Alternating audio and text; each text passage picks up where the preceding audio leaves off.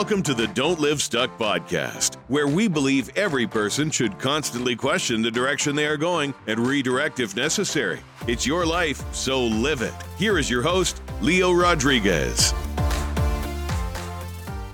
Why is this man so serious? Let me do it.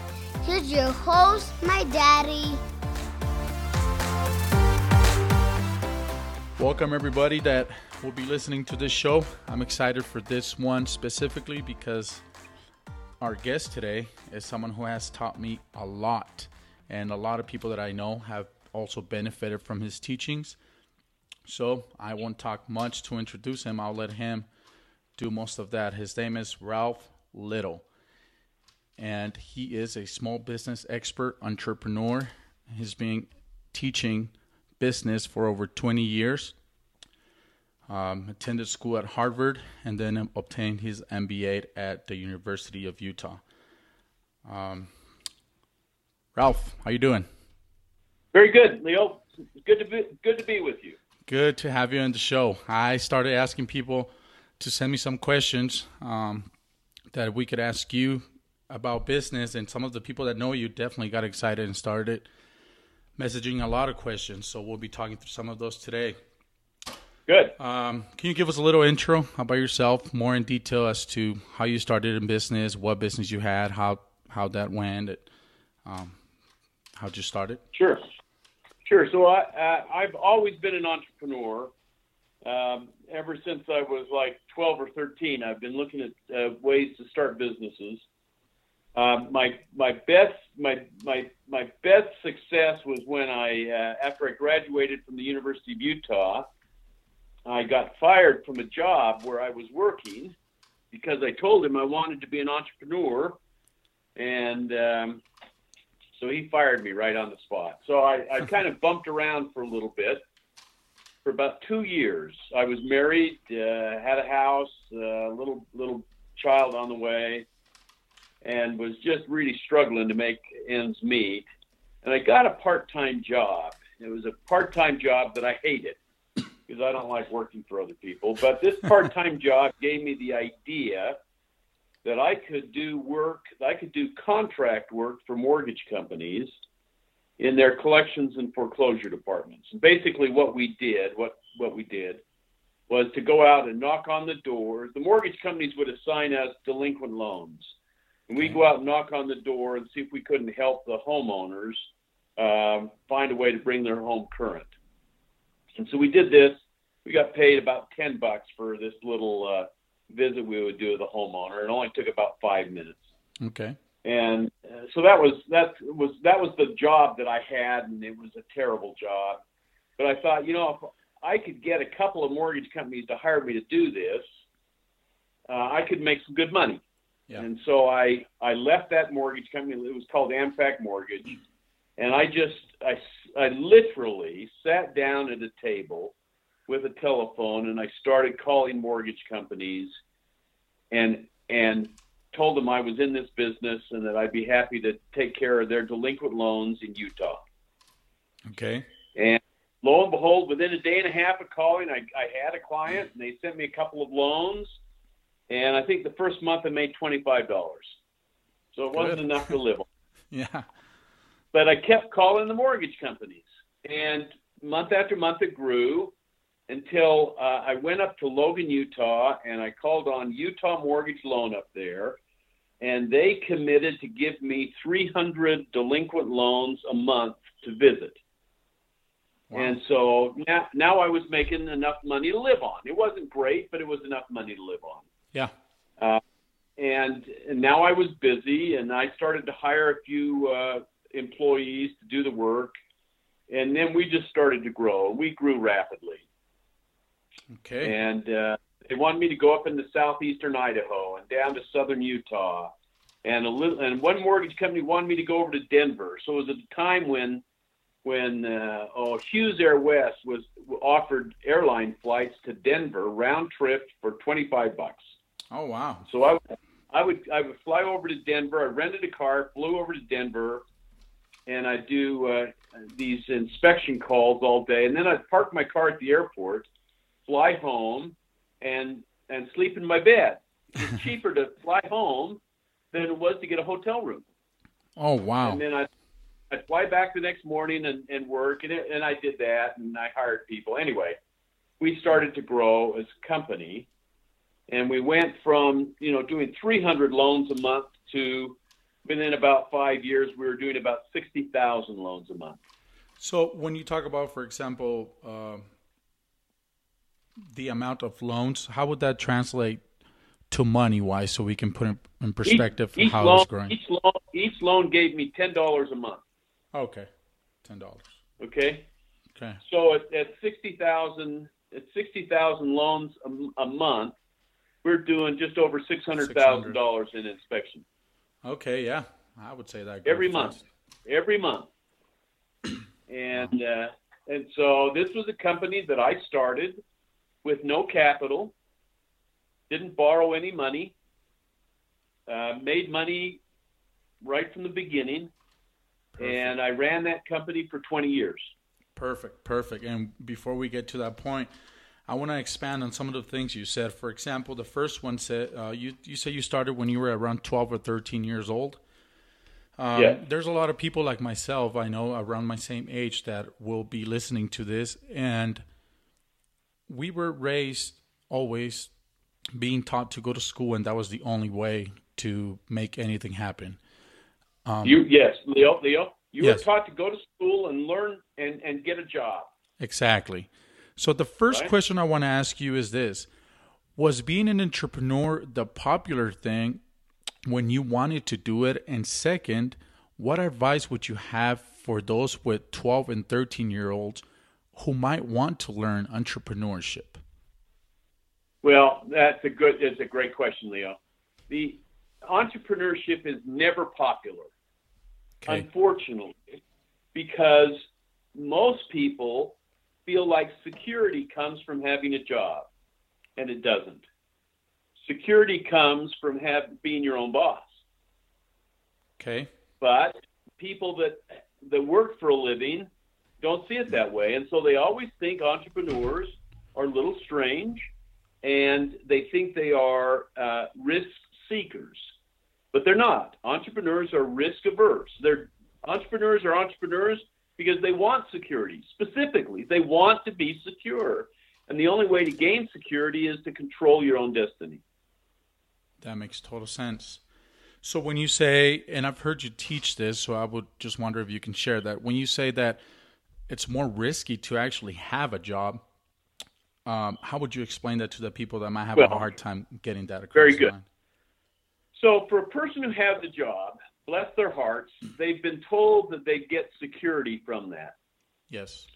And and yet we know and they know that if they if they make a mistake, if they foul up, even if they don't make a mistake, they can be fired at any time. Correct. I mean, everybody can be fired.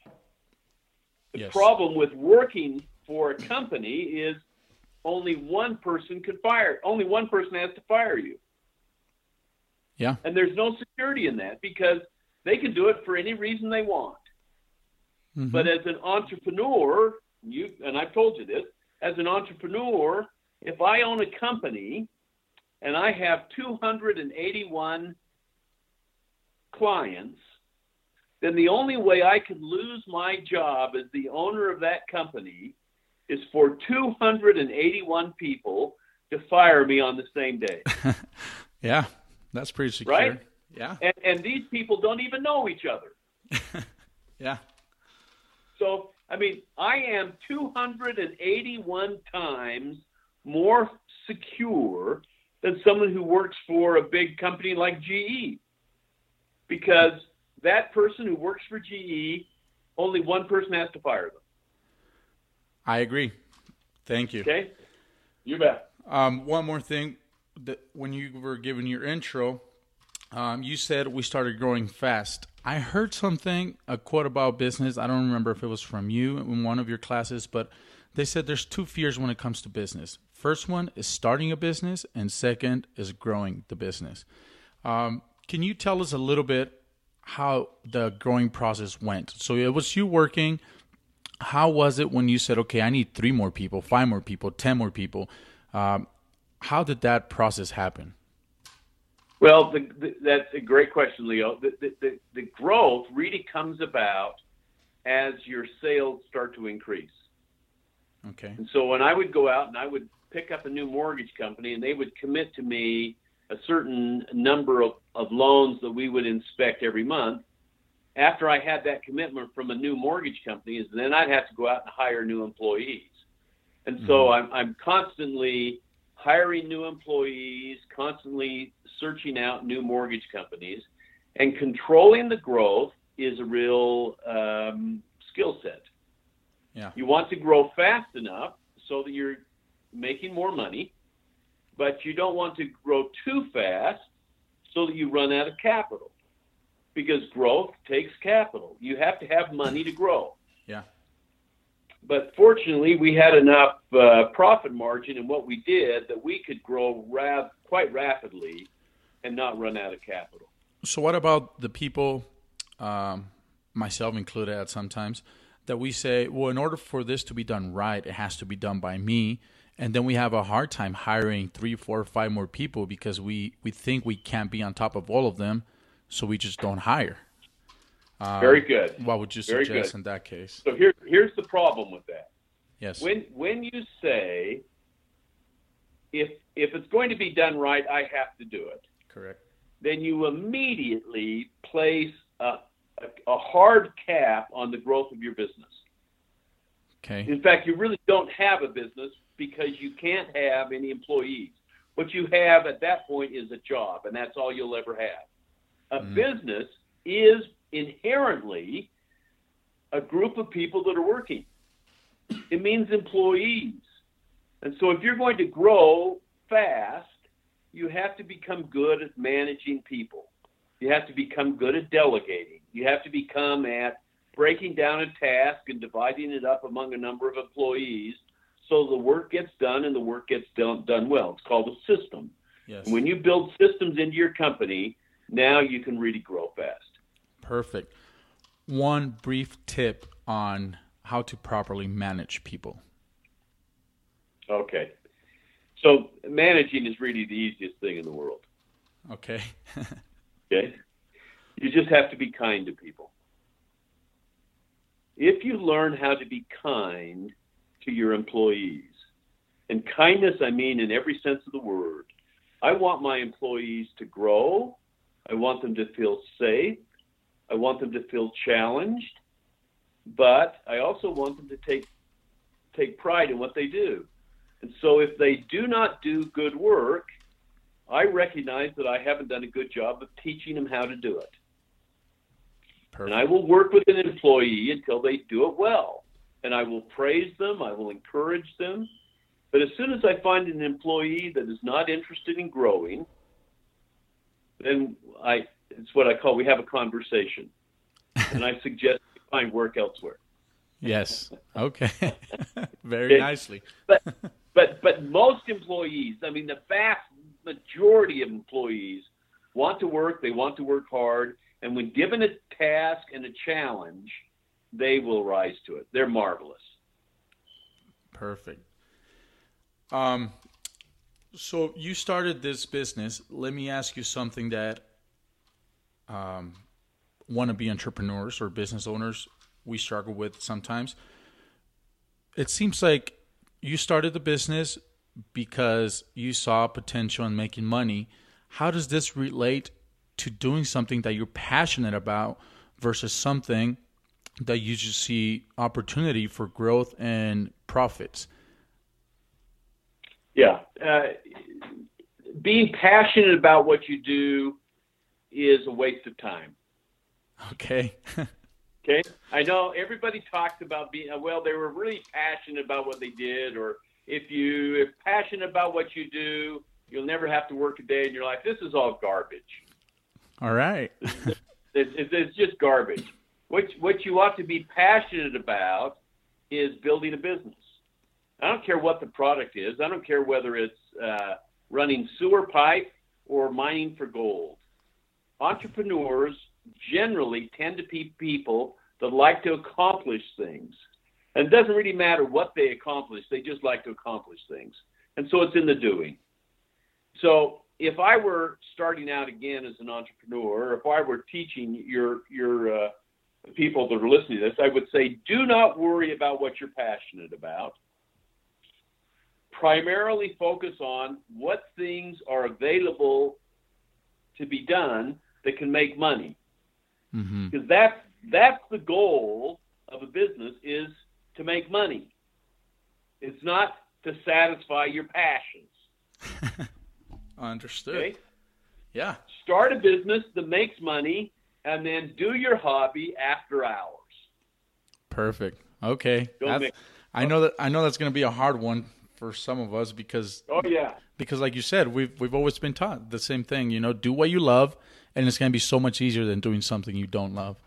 Um, but what you're saying is correct. I mean, if you want to be an entrepreneur, what you should love really is growing a business. So- Growing a business, yeah. Yeah, makes sense. So, while you had this company, I would assume um, that you had other investments going on. Uh, at what point do you start looking at other investment opportunities instead of just running your business? And what kind of investments did you start practicing with? Well, um, I started to to look at other businesses that I could do when I had excess capital. So my business had grown just about as fast as I thought it could grow. I had excess capital, and I looked around and said, "What are the other opportunities that are out there where I could use the uh, the, the the the employees that I've got or the structure that I've got?" And so we expanded into a couple of other areas that were not mortgage related. Um, we did work for credit card companies. We did work for some developers. We did work for insurance companies, and we used our network. I mean, I had 3,000 employees. Oh wow! Uh, we had them all over the United States, and so I used that network of employees for these other opportunities. Then I looked at other things to do. We we built uh, parts for the F-16 uh, jet out at Hill Air Force Base. Mm. Uh, we did some advertising. I I did some ti- tire recycling. I mean, I, I probably did six or seven other businesses, but uh, nothing quite met with the success that uh, my mortgage uh, field service company did. Okay, yeah, that's. I didn't know that you had about three thousand employees. That's that's a lot of people to manage. um, Yeah, it was fun. So, when it comes to finances, sometimes they say, and again, the majority of people listening to this are about 25 to 40 ish years old. Right. Um, so we always hear that if we if we want to grow, um, if, if we want to make money, that we have to have different sources of income, not just one. In fact, I read something in one of the business books I read that they threw a number. I think they said seven. It's what the average millionaire has: seven different sources of income. Uh, what are your thoughts about that? About having different sources of income? Well, the, the book that you you read about millionaires, that's probably true. But mm-hmm. if you're going to start a business, what I want you to do is put all of your eggs in one basket and then watch that basket very carefully. Okay. So I want, I want I want you to specialize in what you do. But if you're if you're always out there diversifying, then you dilute your attentions. So what I did is I became very good at what I was doing. And our company grew and grew rapidly. And at that point, I was able to turn over a large portion of the management people that I trained. And so now I had extra time and I went out and started other businesses. And so at that point, yes, I'm diversifying, but I've already got uh, this company producing a significant amount of money every month. I was fairly secure. Yeah. But as, as you start out, you got to you got to concentrate on what you're doing. You can't you can't be looking to do seven different things. Okay, so maybe it's something for down the road when you're actually. Uh, Yeah, when you're going. when you're when you're 60. okay. Um, young couples. So let's say we have a young marriage, uh, maybe one of them or both of them still in school, but they really want to start something. One of the problems that often arises because of that is funding, for a business, and some people go out there and start getting all kinds of loans and stuff like that. What would you suggest for someone who's thinking about starting a business but doesn't quite have the cash yet? So if if I were talking to someone who wanted to start a business and wanted to go out and get a loan, I would just shoot them right on the spot. okay. There's absolutely no reason that you need to get a loan to start a business. None whatsoever. Never, ever, ever, ever, under any circumstances, borrow money to start or buy a business. What you need to do is you need to change the way you look at business and say, I can how can I start this business with the money that I already have? Or how can I start this business with no money? When I teach my class, uh, my students, I challenge them to make $10,000 in the next 14 weeks. And using the principles that we teach, and most of the students are able to do it. Now imagine that starting a business that makes $10,000 with no capital. And I've got I've got a student right now uh, out in North Salt Lake. He makes six thousand dollars a month doing just what I told him to do, without having borrowed a bit of capital. Well, that's yeah. what you ought to be doing. Yeah. Okay. And so if, if you think you need to borrow money, you need to rethink the business you're trying to start, because that's that's a loser's way of, of getting poor fast. Okay. To borrow money. All right. So what about for those that always say it takes money to make money? Totally false then? Totally false. It takes money to lose money. okay. Okay. So um, you do some business consulting and have worked with other businesses on helping them grow, etc. Um, what is that you find common with up and running businesses when you come in and help them? What is it that that they need help with mostly? Okay, there there are three main things they need help with. First of all, they they do not understand their financial statements. Many of them don't even have financial statements. Interesting. And so we we do an intensive training to teach them how to read their financial statements and understand what's going on with the money inside the business. It's absolutely critical. Two, is they do not know how to manage employees. Just like as we talked about, they just kind of bring an employee in, they give minimal training and send them out to do a job, and they find that the employees don't do a very good job. Yeah. So we teach the we teach the managers how to train, how to delegate, how to manage, how to reward, so that you've really got employees that like working where they're working and they do a good job. Mm-hmm. That's the third. That's the second thing. The third thing is they have no idea how to sell their product. Okay. So we teach them how to sell, how to how to get a stream of new customers constantly for the products that they're they're selling. And we did the companies that, that go through my course, it just lights them on fire because all of a sudden, this company, rather than being difficult to manage, becomes a pleasure to own. Yeah, I'm I'm sure. Perfect. So with the word sell, two things come to mind and it'll be two questions and you can answer them in whichever order you want. First one, some people say I want to have a business, but I'm not the sales type of person. I don't like selling. I don't like being pushy. You talked about cold calling, how you did that some of us don't like that, and here we are saying we need to grow a business. What are your thoughts about sales with the business? And second, with all the social media going on and all the changes in technology and the internet, what have you seen that has changed as far as selling from back in the day when you pretty much strictly all you had was cold calling? Okay, good question. First of all, if if you own a company or if you want to start a company and you don't like to sell, that's fine. That's not a problem. What you have to learn how to do is you have to learn how to hire salesmen that will do the selling for you. It's simple. Yeah. And there and you can always hire salesmen.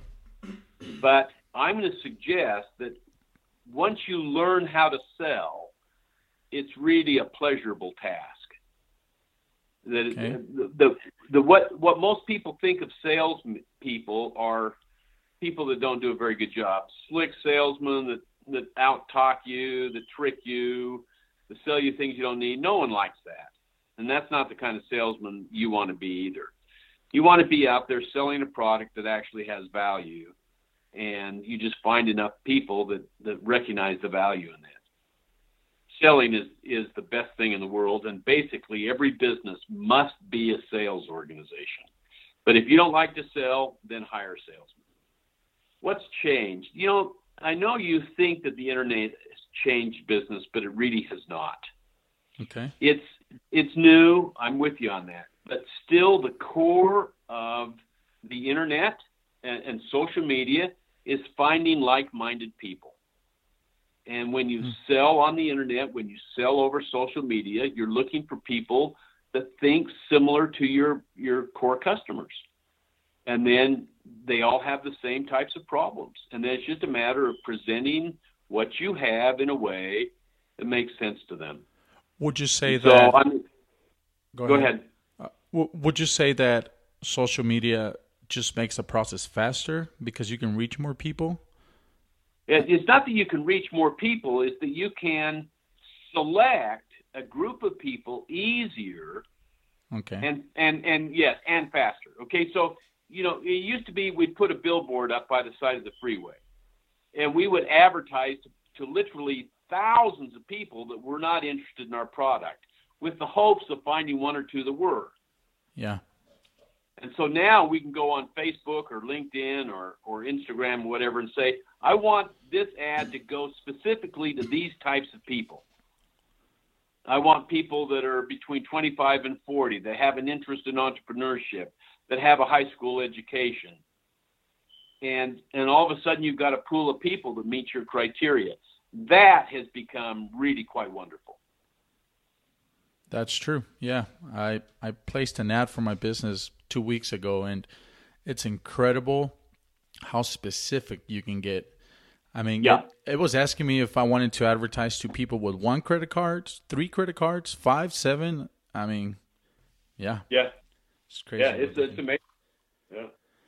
So, um, to kind of wrap up here, I'd like to do kind of like a lightning round of stuff that I know um, you teach and you're famous for teaching. Um, so I'll I'll talk about some bullet points that I have here, and you can just explain them. Um, your famous three M's of making money, and why every future business owner should know these three. Three three M's required to make money. You need three things. You need margin. You need a significant margin between the amount what you can sell your product for and what it costs you to make. Uh, retail margins are like 50%. If I buy a, a shirt for $25 from the wholesaler, I'm to mark it up to 50. Okay. That's not that's not enough margin. I want you to find margins where you can get two and three times your cost, so you can have two and three hundred percent margins. Is that possible You with some of the products we see every day?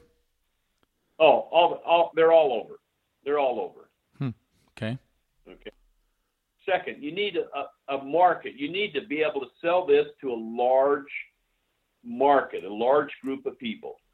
Sometimes we just want to sell this in Salt Lake City or to our friends or to just to our neighbors or our relatives.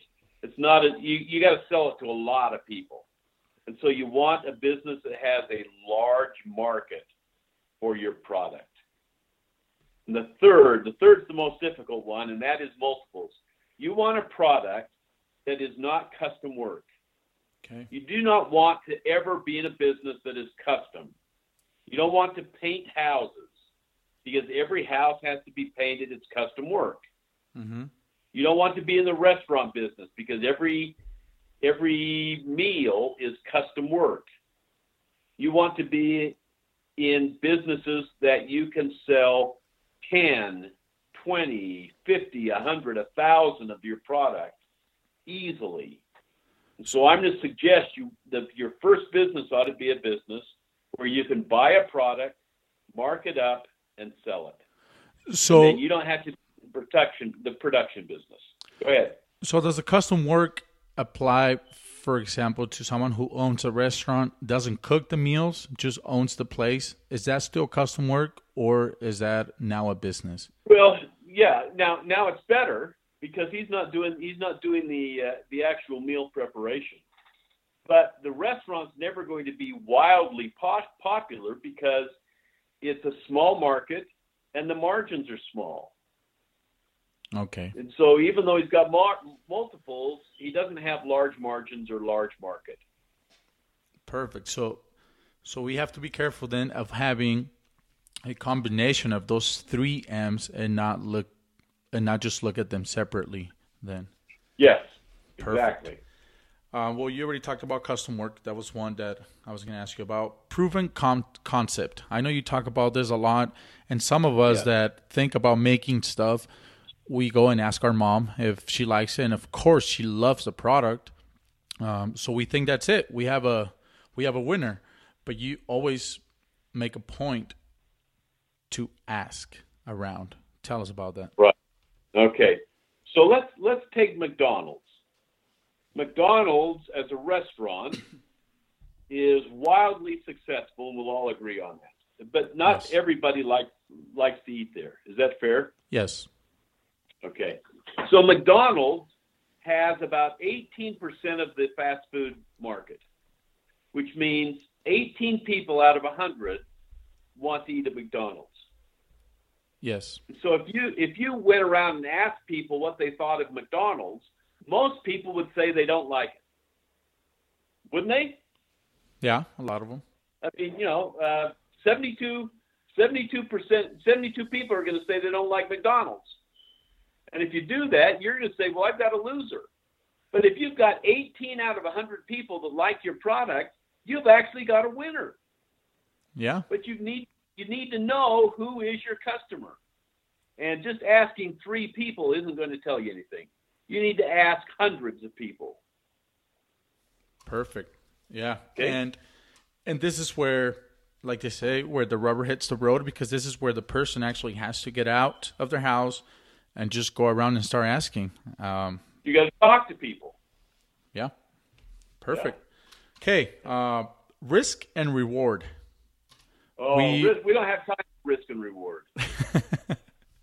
I know you'd like Like, to expand on that one, but in a nutshell, what's In, what's in the a idea? nutshell, this this idea that there is the greater the risk, the greater the reward, is absolutely false. Okay. Risk is not an inherent part of business.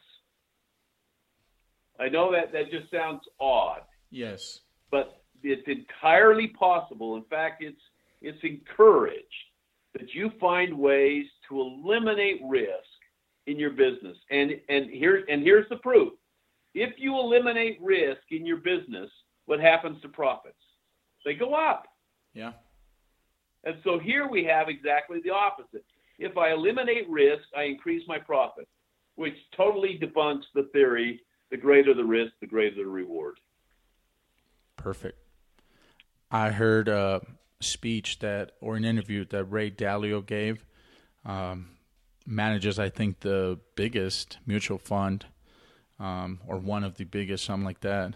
And he talked about how, about this risk and reward, how people with billions of dollars um, tend to know pretty much everything their money is doing down to the dollars Yes. um, because they don't want to lose one penny. And here we have a lot of the wannabe entrepreneurs that we believe that sometimes that oh I got to take big risks so that I make a lot more. And it's interesting to hear that people with actual money in their pockets say completely the opposite.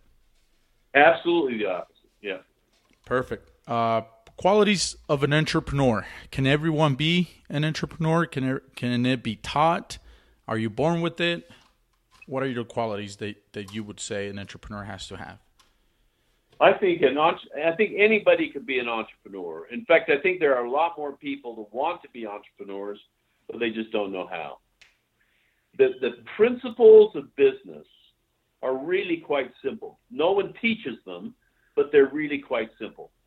And once you learn the principles of the business, once you learn the principles how to start a business with almost no money and no risk, you can do it over and over and over again in any in any place you are in anywhere in the world. You really become financially secure. So yes, entrepreneurship can be taught and once you learn it, you've got it forever. Perfect. Second to last question.